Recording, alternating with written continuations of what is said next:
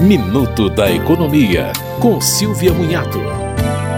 O governo anunciou que serão abertos pelo menos três pacotes de autorizações de concursos públicos até o final do ano. No último dia 10 de abril, foram autorizadas 814 vagas para o Ministério da Ciência, Tecnologia e Inovação. Já haviam sido autorizadas vagas para o Itamaraty e a Agência Nacional de Mineração.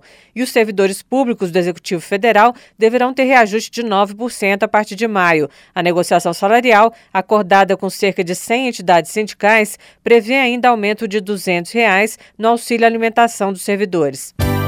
Você ouviu Minuto da Economia, com Silvia Munhato.